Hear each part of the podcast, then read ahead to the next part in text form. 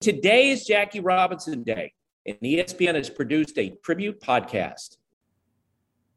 Jesse Washington, every April we see Major League Baseball celebrate Jackie Robinson Day. So, how would you describe what that day today commemorates? So, Jackie Robinson Day, in the basic sense, is the day that he ended racial segregation in Major League Baseball. It's the day that, for the first time, a black man played in what had been a totally white league. But in the larger sense, it's a huge moment in American history. Some say it was the beginning of the civil rights movement, and it set America on a course toward what we hope is real equality. And so, how does an occasion like that get celebrated across baseball? Yeah, it's really a wonderful thing. Every player in the league on every team wears Jackie's number, number 42.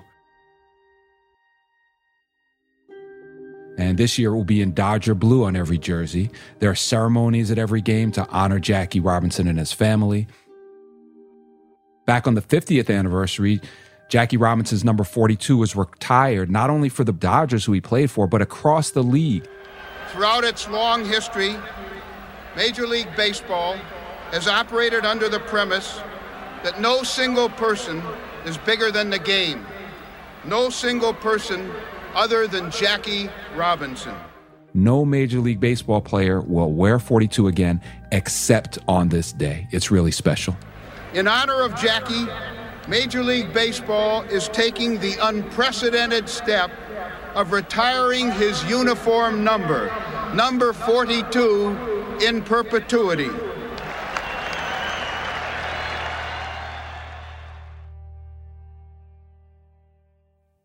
And so, this specialness, the symbolism, the pageantry, the reverence, I get it, but I also am almost more curious about what every other day feels like, Jesse, in terms of that relationship, the on the ground relationship between baseball and black America. How would you even begin to describe that? That's the tough part, Pablo, because it's not great. Interest has been waning for years in the sport. It's somewhat ignored. And so, as we come up on this anniversary, some of us feel sort of bad that after all that Jackie Robinson sacrificed and did, there's not more Black participation and interest in baseball.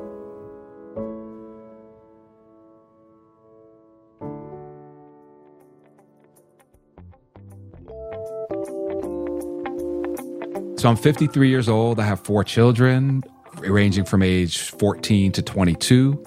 And, uh, you know, I grew up loving baseball, playing baseball, being a fan, watching the games when they came on TV. Um, collecting baseball cards, mailing baseball cards to franchises with a letter in my 11 year old handwriting.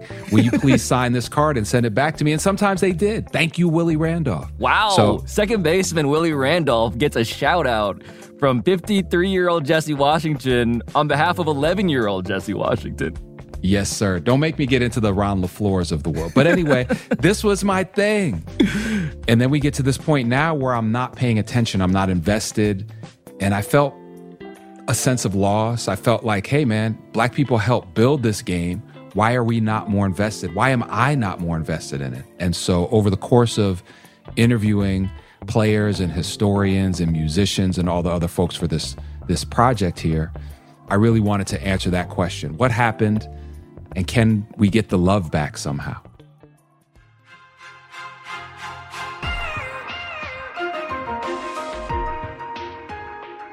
It has been exactly 75 years since Jackie Robinson broke the color barrier in Major League Baseball. An enormous occasion, the diamond anniversary of the desegregation of the national pastime, which helped evolve America itself. But as with any good anniversary, this isn't just a chance to revel in one specific milestone. It's also a chance to reckon, honestly, with what's happened since. So, today, Jesse Washington, senior writer for Andscape, investigates where the love between black America and baseball really went. And he considers his own divorce from the game in the process. I'm Pablo Torre. It's Friday, April 15th. This is ESPN Daily.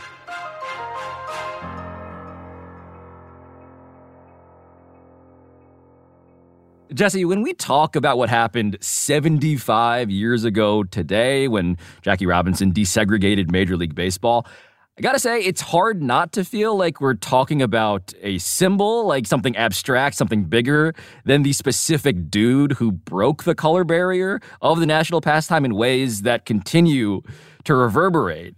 So, who was Jackie Robinson, the person, the athlete? He went to UCLA the legendary UCLA and was sort of a ridiculous, unprecedented multi sport athlete. He is the only UCLA athlete to ever earn letters in four sports baseball, basketball, football, and track. So let's start with the one he was probably the least good at in basketball. All he did was win the West Coast Conference MVP, and he was only five foot 11 if you move on to track and field, he won NCAA titles in the long jump.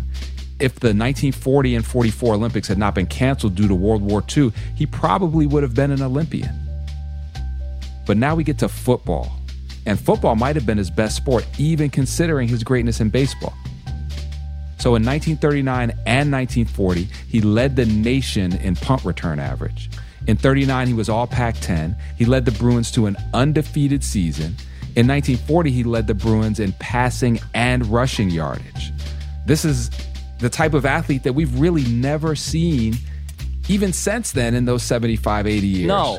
So then after college, you know, he was drafted into the army because the war is going on. And he became a second lieutenant, which was extraordinarily rare for any black man. And he served in the 761st Black Panthers Tank Battalion. He also was a husband of Rachel Robinson, and at the time that he entered Major League Baseball, he was the father of a son. Jackie Jr. was born in 1946. He got his start in baseball in the Negro Leagues with the Kansas City Monarchs, one of the great franchises from that legendary Negro League time. So in 1947, Jackie Robinson was 28 years old. This combination of his athletic ability and, by all accounts, he was really a person of character. And these characteristics were what made him attractive to the Dodgers because they knew that when they signed somebody, not only had they better produce on the field, but they also had to have the strength of character to survive what was coming. We talked to Jackie's youngest son, David Robinson, and asked him, Who was your father? He was a grandchild he was a child. He was a member of a race. Uh, he was an American citizen. In that day and age, particularly, he saw the responsibility to make opportunities where there was none in existence. So I think he stood up for himself, his family, and was able to make standing up his position in life, which he maintained right up until his death. So, what Jackie Robinson's son is alluding to with responsibility is that there was a huge amount of hatred and racism and abuse that Jackie knew he would experience breaking the color barrier and did experience. And through all that, he still had to be the best on the baseball field. So the pressure was something that's really hard to even imagine today. Despite all of this bearing down on him, I mean, he was amazing. He won Rookie of the Year in 1947, and you know they didn't really want to give it to him. you know, he proved, and it, it seems crazy to even say this now that there was a question, but he proved that black players belonged on the field with the white guys. He opened a door for black Americans in baseball and throughout American society to compete at the highest level. And that question of what this all signified, Jesse, to broader American society, I want to understand that better here too, because What did Major League Baseball, what did Jackie himself expect would happen after this desegregation begins in 1947? Yeah, I think he knew that it was up to him to open this door for everyone else, and that even much like today, one black person was assumed to stand in for an entire race in terms of their capabilities. So it was meant to be the beginning of a new era. Here's what his son had to say about it. I think the black community recognizes that 1947 had the potential to be the beginning of huge expansion in terms of social and economic integration in America. And we, we needed to follow through on that potential to impact all the other elements of society. We have not yet done that.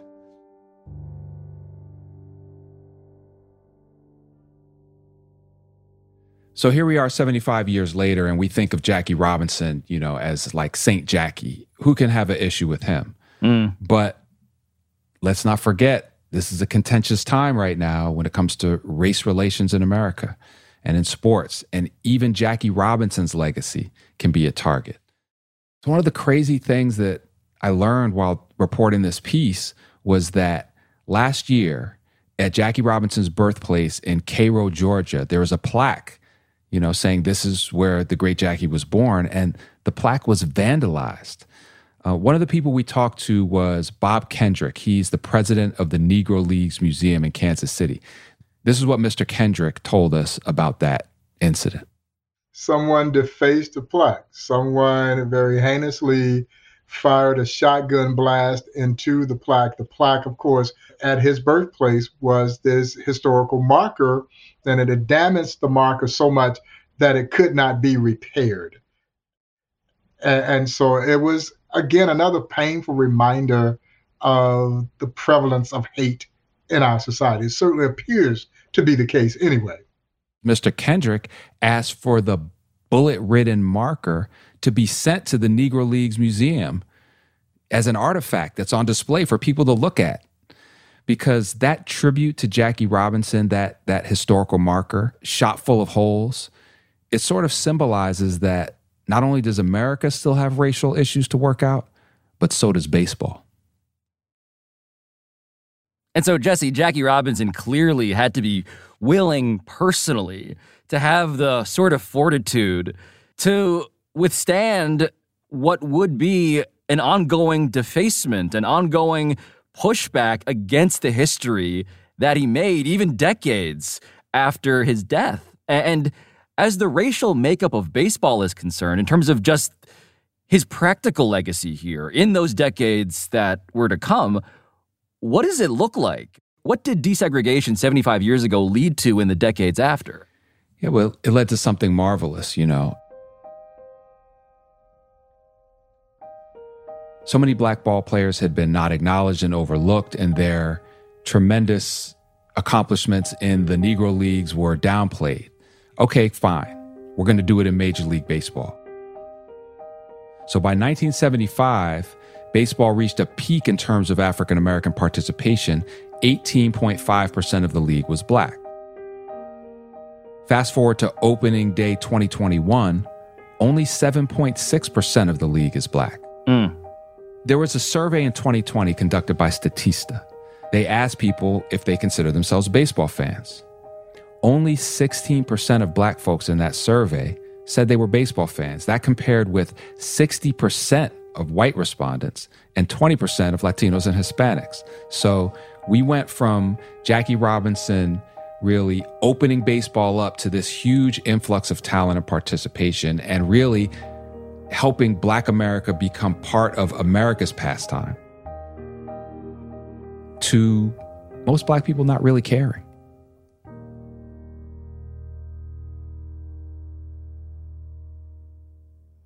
I mean, Jesse, you've been talking to Jackie's family. Clearly, you've been talking to historians, all sorts of people in and around the game. So, what's your sense of what Jackie Robinson, the man himself, would think Jesse, if you were to show up in 2022 now and see his baseball legacy laid out as you just described it? We asked that question to a lot of folks while doing the reporting for this piece, and everybody said he would be disappointed. Jackie would be let down that he sacrificed all this for black America, for black opportunity, and now we're not interested. And I started to really look at my own relationship with baseball and try to figure out what happened. You know, when did I fall out of love with the game?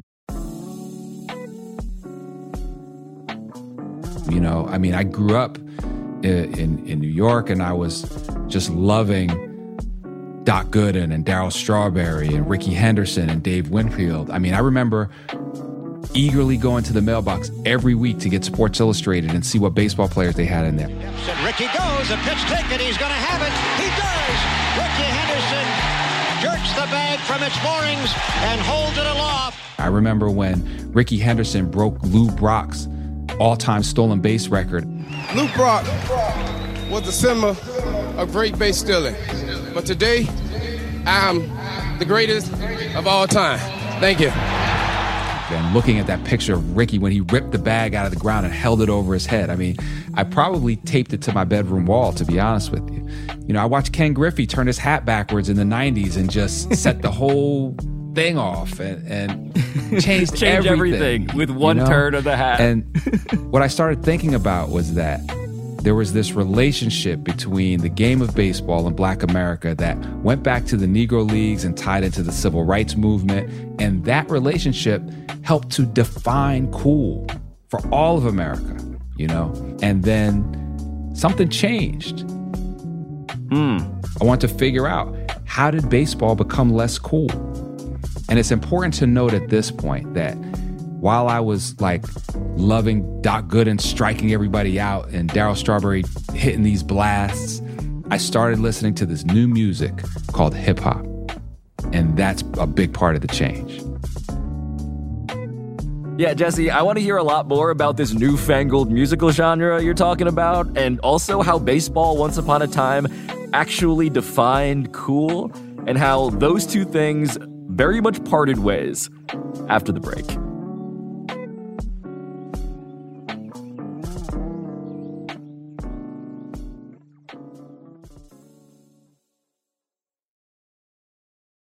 Delicious meat, nutritious. In the snack that packs a real protein punch, Wonderful Pistachios, one of the highest protein nuts out there.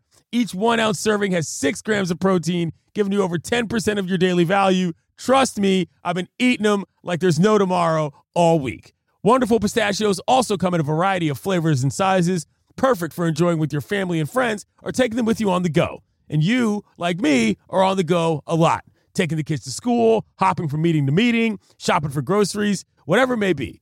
Well, the good news is not only are wonderful pistachios a complete protein providing all nine essential amino acids, they're also great for all your adventures. So whether you're a pistachio purist who loves cracking open every nut or you prefer the convenience of no shells pistachios, Wonderful Pistachios has got you covered. Grab Wonderful Pistachios and elevate your snack game today. Visit wonderfulpistachios.com to learn more.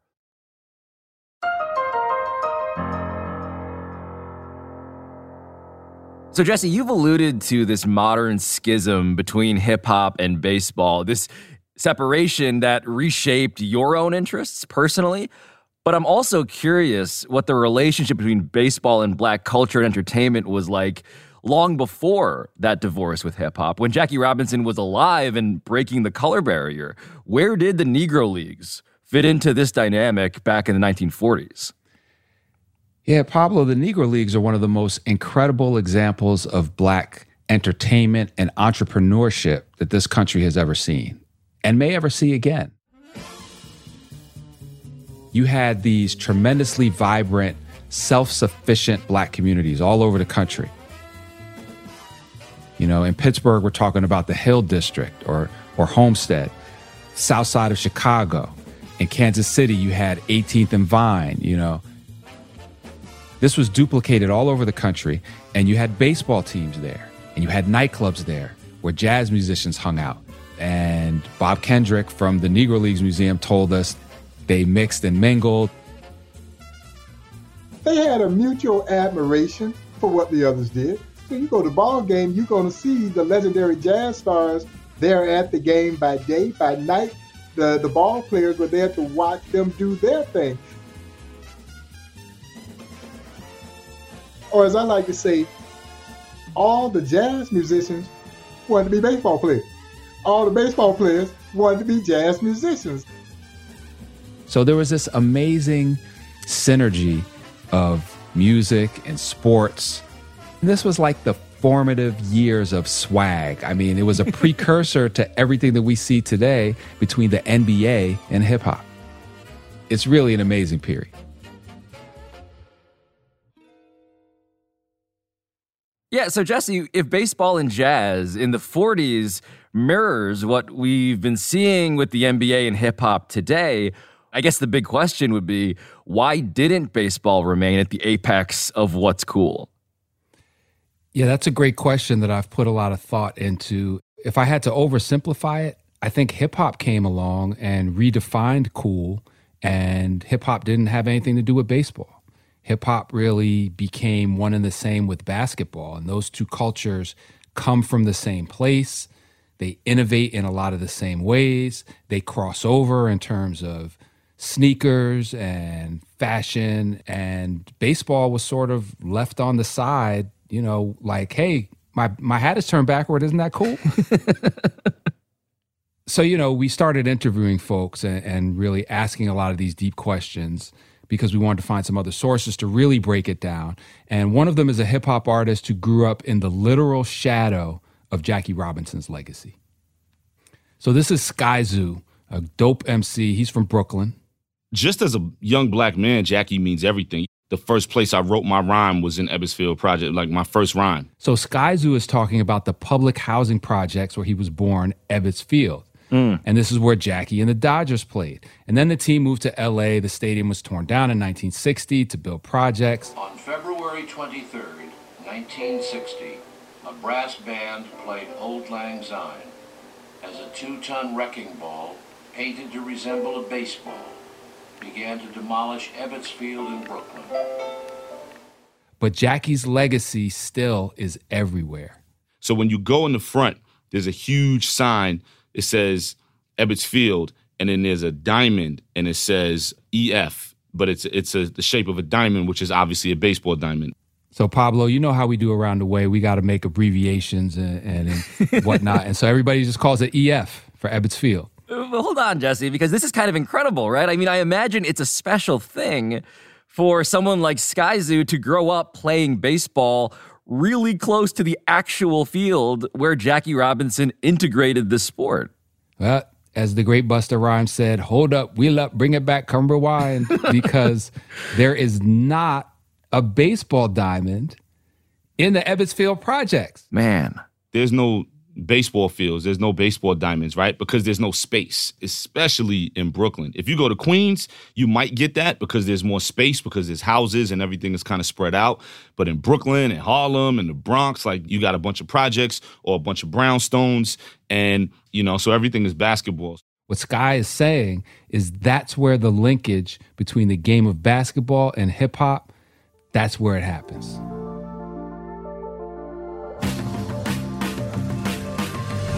So when you're on the basketball court, you know, the guys will be parked in front of the basketball court by the fence or whatever, blasting hip hop.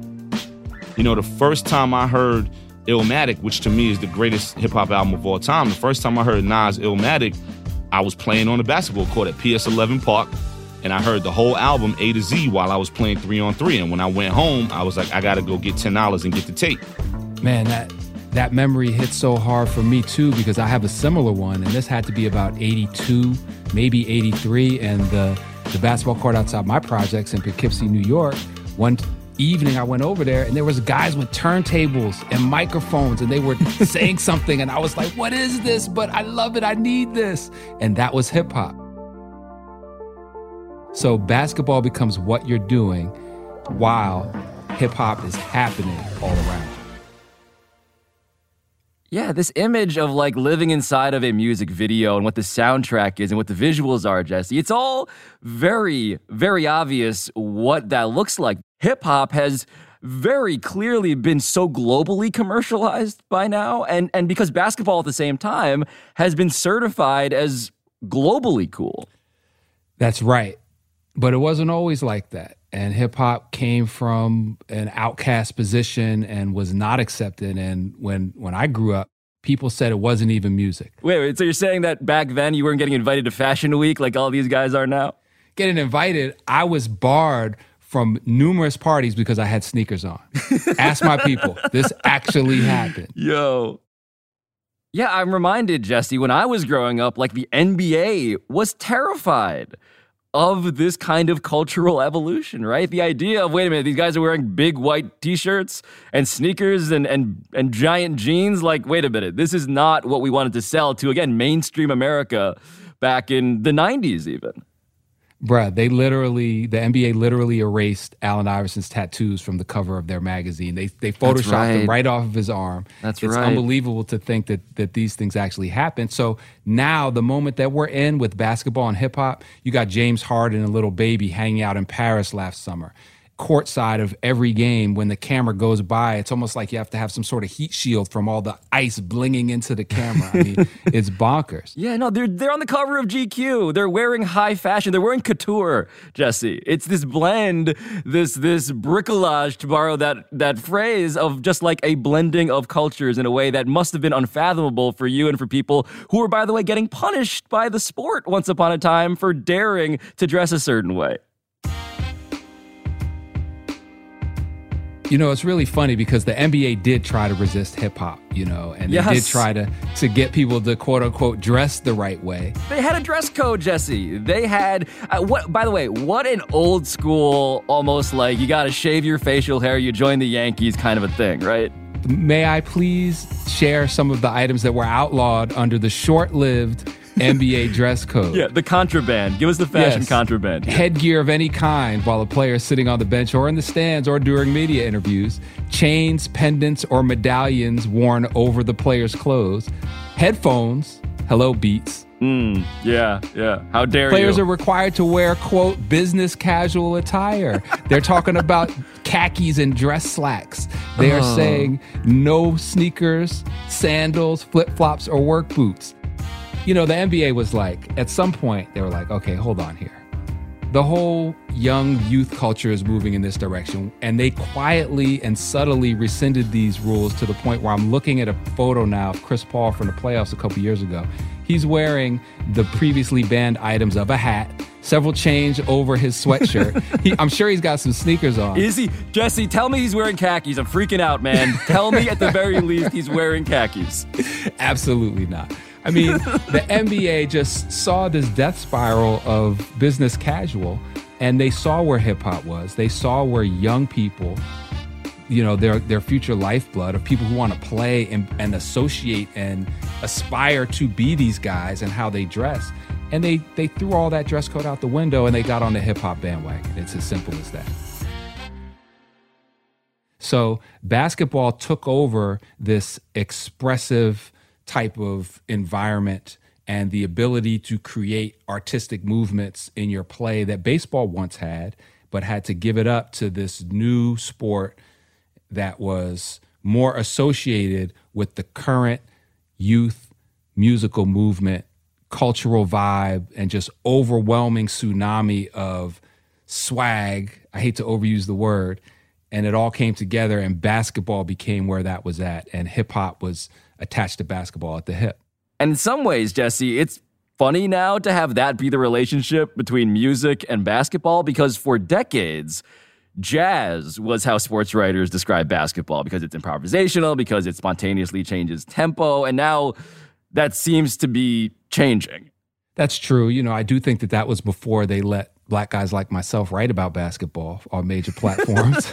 but, you know, it, it- Wait, you're there's a- telling me that white critics like jazz? I've never heard of this trope. you know, Skyzoo made a great point about that. And this is a rapper's rapper, but he also loves jazz. And he made a really interesting artistic connection. baseball feels like a Miles Davis album. It feels like a John Coltrane or Wayne Shorter album. And, you know, it has this elegance and this smoothness, but it's also slow. And it's beautiful. So it's not necessarily pejorative to compare baseball to jazz, but it very clearly draws a line in the cultural sand here about what's really happening. It's not pejorative to me. I got a Hooper son, and his name is Coltrane.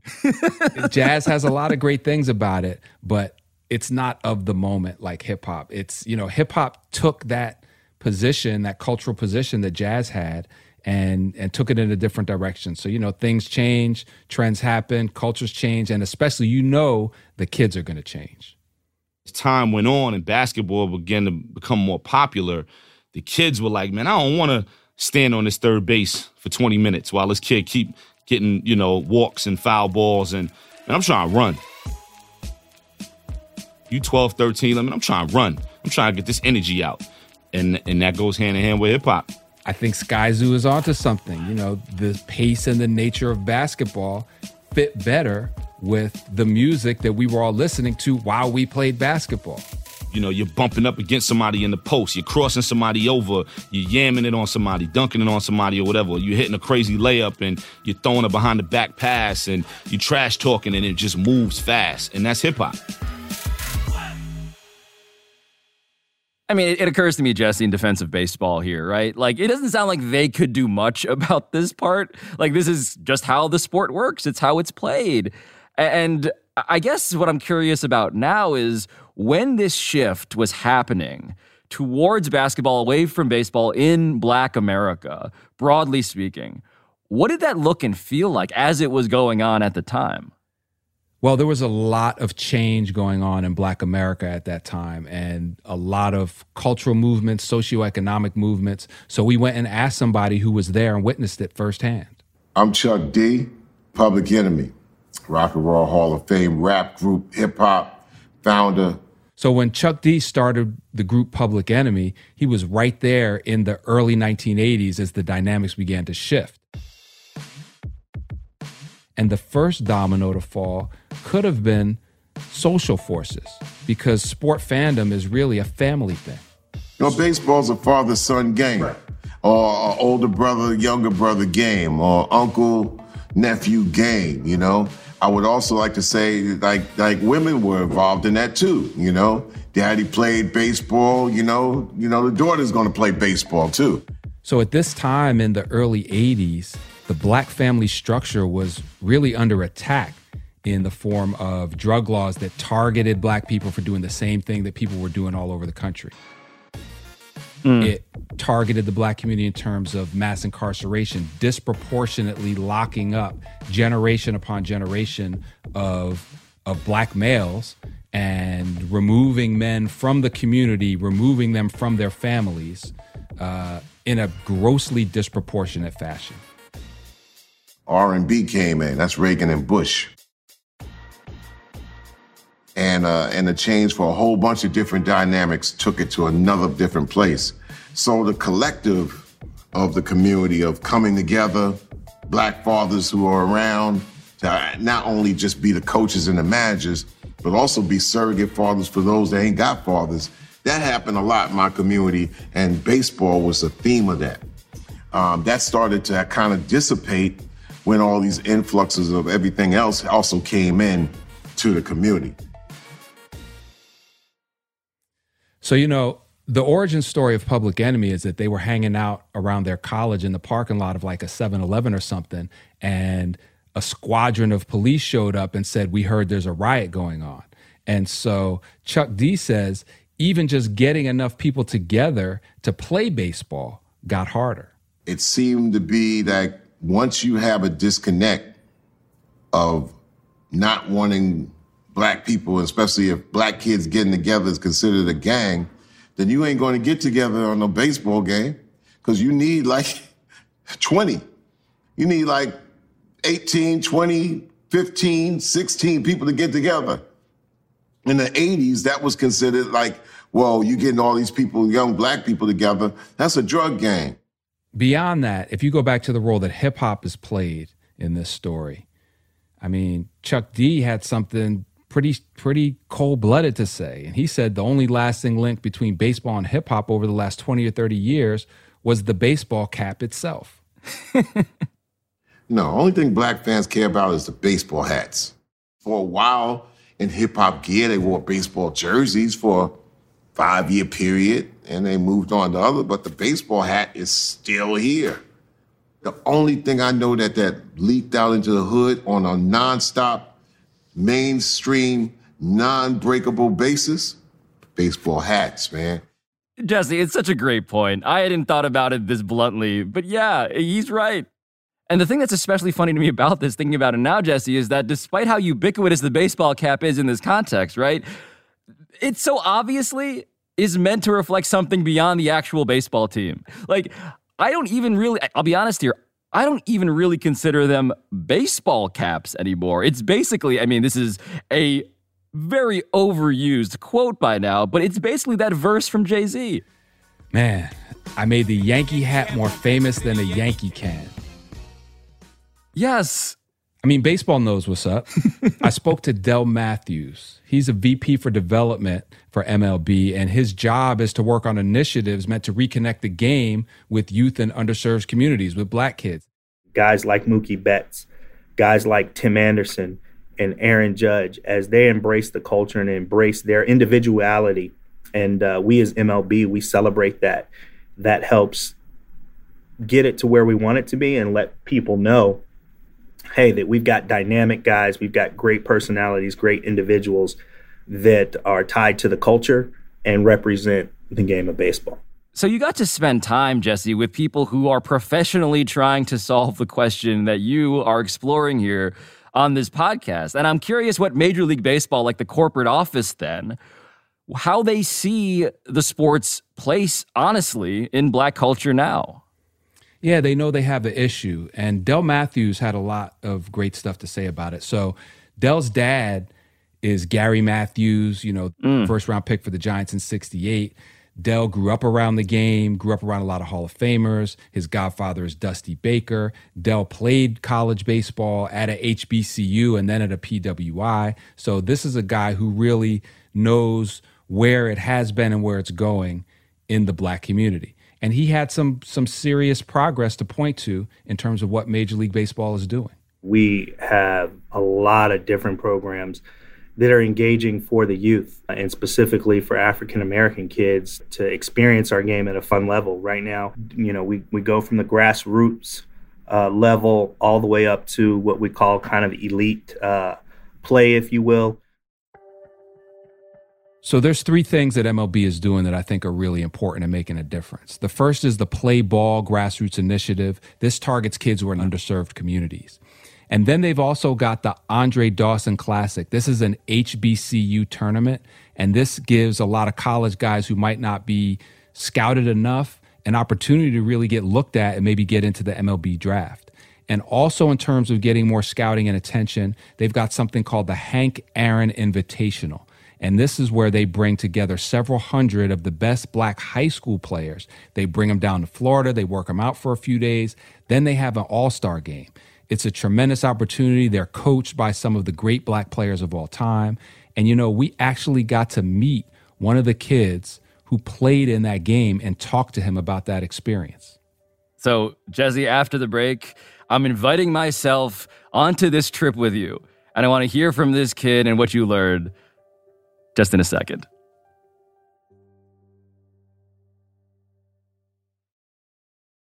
Shopping for Mother's Day is usually a challenge because you people wait until the last minute. But Macy's Gift Finder makes it incredibly fast and easy to find the right gift just in time for Mother's Day.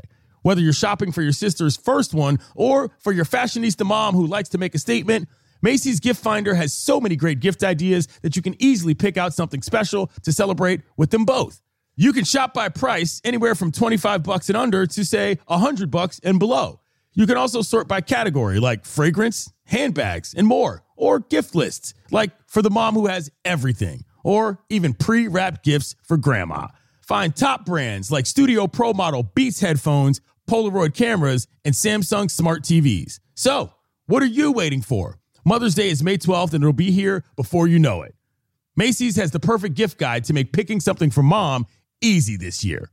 Head to Macy's.com slash gift finder today. That's Macy's.com slash gift finder. Passion, drive, and patience. The formula for winning championships is also what keeps your ride or die alive. eBay Motors has everything you need to maintain your vehicle and level it up to peak performance superchargers, roof racks, exhaust kits LED headlights, and more. Whether you're into speed, power, or style, eBay Motors has you covered. With over 122 million parts for your number one ride or die, you'll always find exactly what you're looking for. And with eBay Guaranteed Fit, your part is guaranteed to fit your ride every time or your money back. Because with eBay Motors, you're burning rubber, not cash. With all the parts you need at the prices you want, it's easy to make your car the MVP and bring home some huge wins. Keep your ride or die alive at ebaymotors.com. Eligible items only, exclusions apply.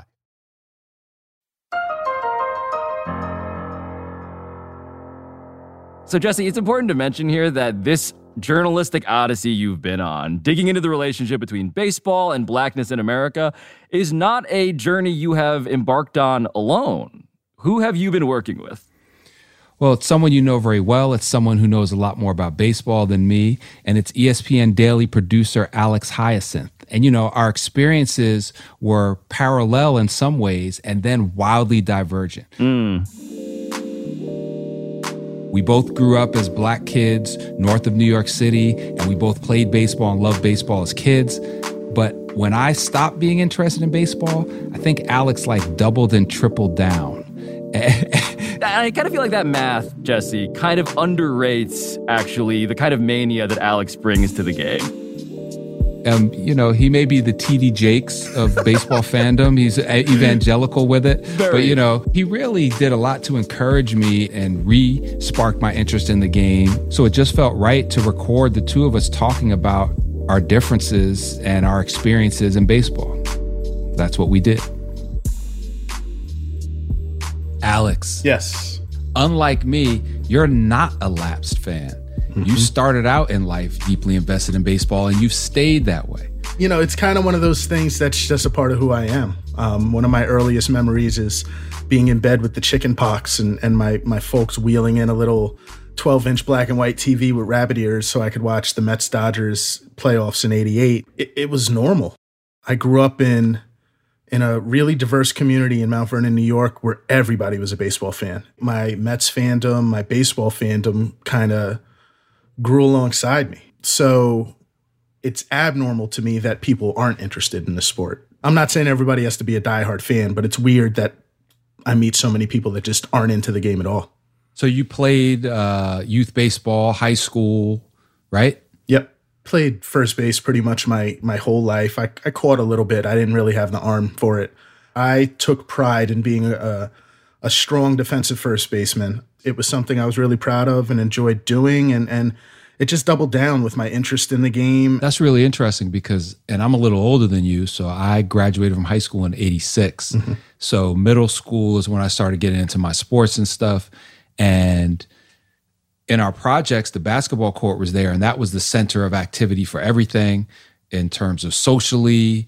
You'd be hooping over there. That was where the park jams were when they would rap and play music. And then when I played baseball, I had to go all the way across town. And now that I'm thinking about it for the first time in my life, none of the best athletes from my neighborhood were all the way across town playing baseball. And I guess it really depends on, you know, where you're from. And that probably helps explain why you are so into baseball because it was something that was big in your neighborhood, uh, whereas it wasn't um, in mine. So growing up, what was it that really connected you to Black culture? You know, other than your family, obviously, but what was it that the sort of the anchoring point for you in black culture? Yeah, once I got old enough to kind of like be outside the house, it it was mostly rap music. I came up when I the first tape I owned was Enter the Wu Tang Clan. Like that's that's like my arc, right? And so okay, I think late '93, maybe early '94. But I was in sixth grade when when I got that, and um, much to my father's chagrin. He didn't like the uh, the vulgarity, but I mean that was the the connective tissue. It was it was hip hop. That was how you could be anywhere, you know, and not know somebody and, and start talking about the latest Biggie joint or you know who was on Funkmaster Flex that weekend. Like that was the connective tissue culturally to the rest of the black community. But even back then, like I could talk to a, a, you know a guy waiting online to get gas or at the deli about Ken Griffey Jr. or Frank Thomas, and it was like a conversation that could be had and made sense. It, it was still tied into kind of who we were, the fabric of who we all were. Has that changed now? Can you have that same conversation now? No, I mean. I live in Harlem. I live two train stops away from Yankee Stadium. So there's Yankees fans. But, you know, if I wanted to have an in depth conversation on the train or at a bar with somebody that I didn't already know was a baseball fan, like that's not a conversation that I think everybody is prepared to have. You know, it's funny, man. Am I if I really look and be self-aware about the development of my identity, being a hooper has always been sort of a major part of my identity. And and it gives you a lot of credibility particularly in the hood. And i've you know been to many many hoods where people look skeptically at you because being an ivy league dude and i'm a professional guy or i live where i live. And so people are like oh you must be like this. And then if we hooping it's like oh okay he's for real though it's given me a lot of uh, self-satisfaction and you know and quite honestly status you know, you get props for that. Basketball is valued in the black community. So, for you, how does it make you feel as a black man that baseball isn't cool in our in our community? I'm never going to take any stance other than trying to convince the person that's kind of looking sideways at me because I'm a baseball guy I'm never going to stop doing anything but trying to convince them that baseball is cool. Like that there's an aspect of it that is cool. That, you know, watch this Manny Ramirez clip and just watch the way he pauses after he crushes that ball 435 feet into left, center field. And the Red Sox are winners. That's dope. He looks like the orc from Lord of the Rings. Like that's just power. Ramirez with an absolute rocket into the Boston night there's swag there. There is. And you, you may have to find it and it may not be right in your face. And it isn't necessarily translated on a play to play, moment to moment aspect in the game, but but it's in there. That's what's up. Plus, you know too many Ghostface lyrics to ever be heard by anybody. You know what I'm saying? and and before we started working on this together, I didn't think it was sad that I used to love baseball and that I wasn't really into it anymore. But do you think it's sad that I fell out of love with baseball? I think it it's I think it is sad in a way. Um, I understand why it happens. I started to get a little sad that I had fallen out of love with baseball. I felt a little I felt a little guilty. Yeah, but you didn't do anything, Jesse. Baseball kind of left you just as much as you left baseball. I think that's what I've learned from this. We're not, you know, wearing two-tone shoes at the Cotton Club listening to, you know, jazz anymore. Like the culture has evolved and the game did nothing to pursue that evolution. It rejected the evolution, really. I mean, the unwritten rules of the game have stifled people's ability to be creative in their celebrations and things of that nature. I don't think there was a lot of marketing that was kind of hip hop focused.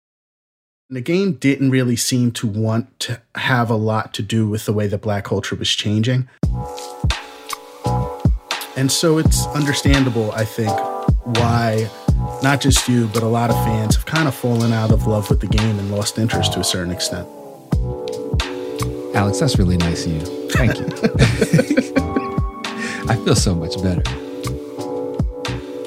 Gotta say, kind of, kind of, kind of jealous now, actually, of the bromance that you just forced me to listen to. I'm not even sure why you needed me on this, Jesse.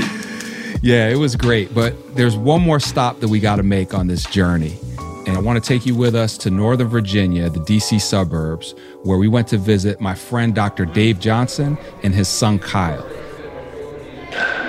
I think I'll do a little soft toss a little later. Yeah. Dave Johnson is a sports orthopedic surgeon. He and his brother Tim run the National Sports Medicine Institute, where all they do is operate on athletes.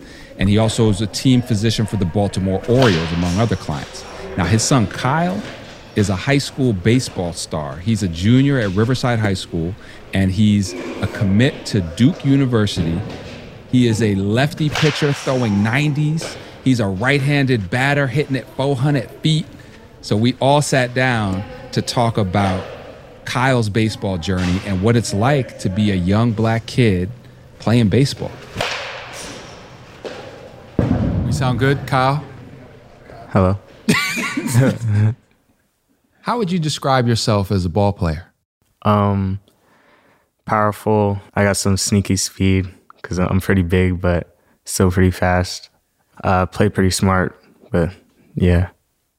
Me spending this time with you and watching you work out these past couple days, it's obvious as an athlete, you're at the top level. And so you could have chosen any sport. You never felt like, oh, I want to, basketball's popular. This is something that I want to do, pursue more seriously.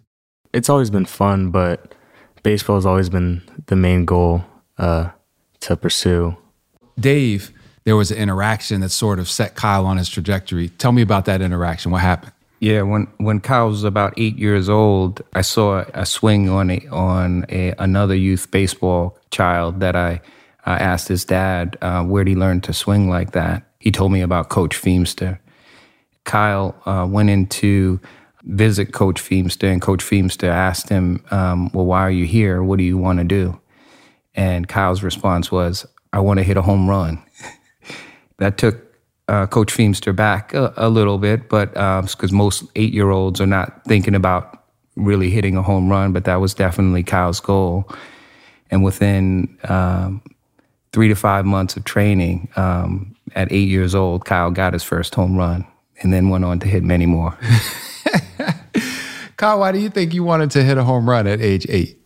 Um, I guess just the feeling. I've seen other people hit home runs and just, just wanted to have that feeling running around the bases. Ah, okay. So now that you're at where you're at, many home runs later, what is that feeling like to hit a home run off somebody in a big game? What does that feel like? Well, I mean, if if you catch all of it, you don't feel anything. It's just you just see the ball and then you're just like admiring it, but you just start running around and just. This is something I've heard baseball players talk about that when you really hit the ball as hard as you can hit it and as cleanly as you can hit it, you don't feel anything?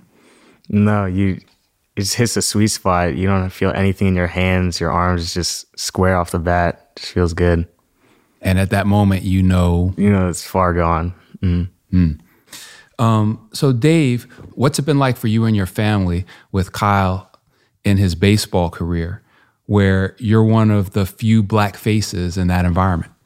Most of the time when Kyle's playing, uh, he is the only African American playing there are speckles of African Americans on other teams, and it's always good to see them. So, a lot of times, in, as black professionals in our careers or our social circles or our, even our living environments, it's usually predominantly white. Then you see that other black person coming, and then there's that thing that happens. It's the nod. Right. Is the nod happening on the, oh, the, nod, the baseball environment? The nod, the nod is definitely there. The nod is definitely there it's definitely a good feeling among among parents uh, and uh, and among players too. But Kyle could probably speak to that better than I can. Uh, yeah, definitely. Um, maybe if they're like playing like shortstop or and I get on second or something, I'll say what's up to them. But if if we can't get close to each other, there's definitely that nod. Yeah, yeah. That goes with it can be just one of us, but we're sort of representing a whole race and what we do reflects on all of us, whereas other folks get to be more of an individual. Hmm. But you've had an opportunity to play in a great event with all black players. You got invited to go to like a, a big workout with a couple hundred players down in Florida. What was that?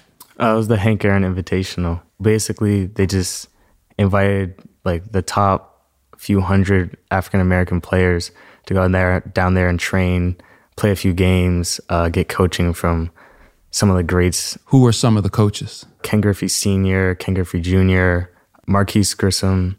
I've never seen anything like that. Only seeing like in these tournaments, seeing like one or two in like the whole entire tournament, but then you're looking around at four or five fields and they're all black, just like you. So that's that was pretty cool. Like I could just tell everyone had swag. They had like the chains, all all the uh, different like drip and everything. Like everyone was playing like hip hop and we were warming up and stuff. They were playing hip hop. Everything was everything was cool. Yeah. Okay, so since you brought it up and we talking about swag and drip and we talking about chains, one of the first things I noticed about you is that we got a little something going on here around the neck piece. Like, so tell me about the jewelry that you wear. Um, I just wear a few bracelets that I have and this chain I usually don't take off. I, I had a other chain before that I got from uh, my confirmation. I didn't take that off until until I got this one. So yeah, it's always been there. You got your hair out You know, um, it's definitely a, a great look. Um, you know, we were talking the other day, and the Yankees have all these rules about hair and stuff. So, can you imagine? You know, if if you're fortunate enough to make it to the show, the Yankees would not allow you to wear your hair that way. What's that about? I mean, if I'm getting paid like that, then I, I wouldn't really mind. Yo, the media training on this kid is top notch. That's right. So, you know, we just came through a period in American history where we were at a heightened racial experience. I can recall when my my oldest son was playing baseball. I think he the last year he really played was 13. You know, just looking around and being like, okay, yeah, we're the only black family here. Um, and you know, you guys have described that it rolls off your back. You're playing a game that you love and it's fun. You're having a good time. You're excelling. Do you ever think about what it would be like if there was plenty of black players and you saw black players all the time and you didn't have to all get invited to one spot and play in a special game? Do you ever think about what that would be like? Uh, that would, that would be really cool. Just seeing everyone there that are like me and we're all just working together, trying to excel at the sport. That that'd be cool. Mm-hmm. And seeing Kyle Johnson get to go to Duke. Yep. That's terrific. Kyle, appreciate you, man. Thank you.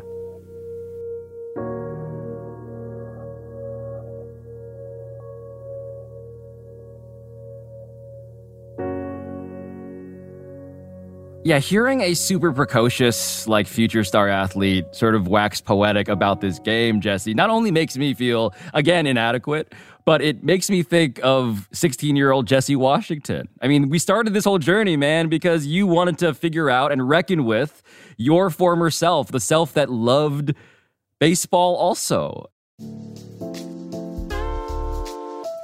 And look, in no way can this episode speak for all of the multitudes that are contained within Black America. We're not trying to do that.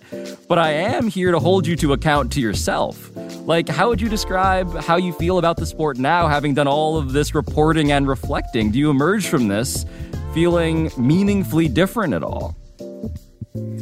You know, I really do. And the person the, that got me to feel that way is Kyle Johnson. I mean, this is such a cool kid.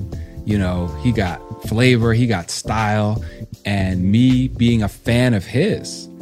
And also him saying, Yeah, there's a lot of kids like me out there, you know, and him having demonstrative moments on the field and hitting a triple and coming up and then making the little uh, you're too little basketball gesture. Wow, we got a new generation of kids now, of young black kids who are coming up and really excelling in this game. Jesse Washington, before you go drag yourself back out to the batting cage, thank you for letting me tag along on your journey. Thank you, Pablo. I'm back like I never left. I'm Pablo Torre. This has been ESPN Daily. Our show is produced by Bradford Craig, Alexander Hyacinth, Mike Johns, Ryan Nantel, Mike Philbrick, Andy Tennant, Eve Troeh, Chris Tuminello, and Aaron Vale.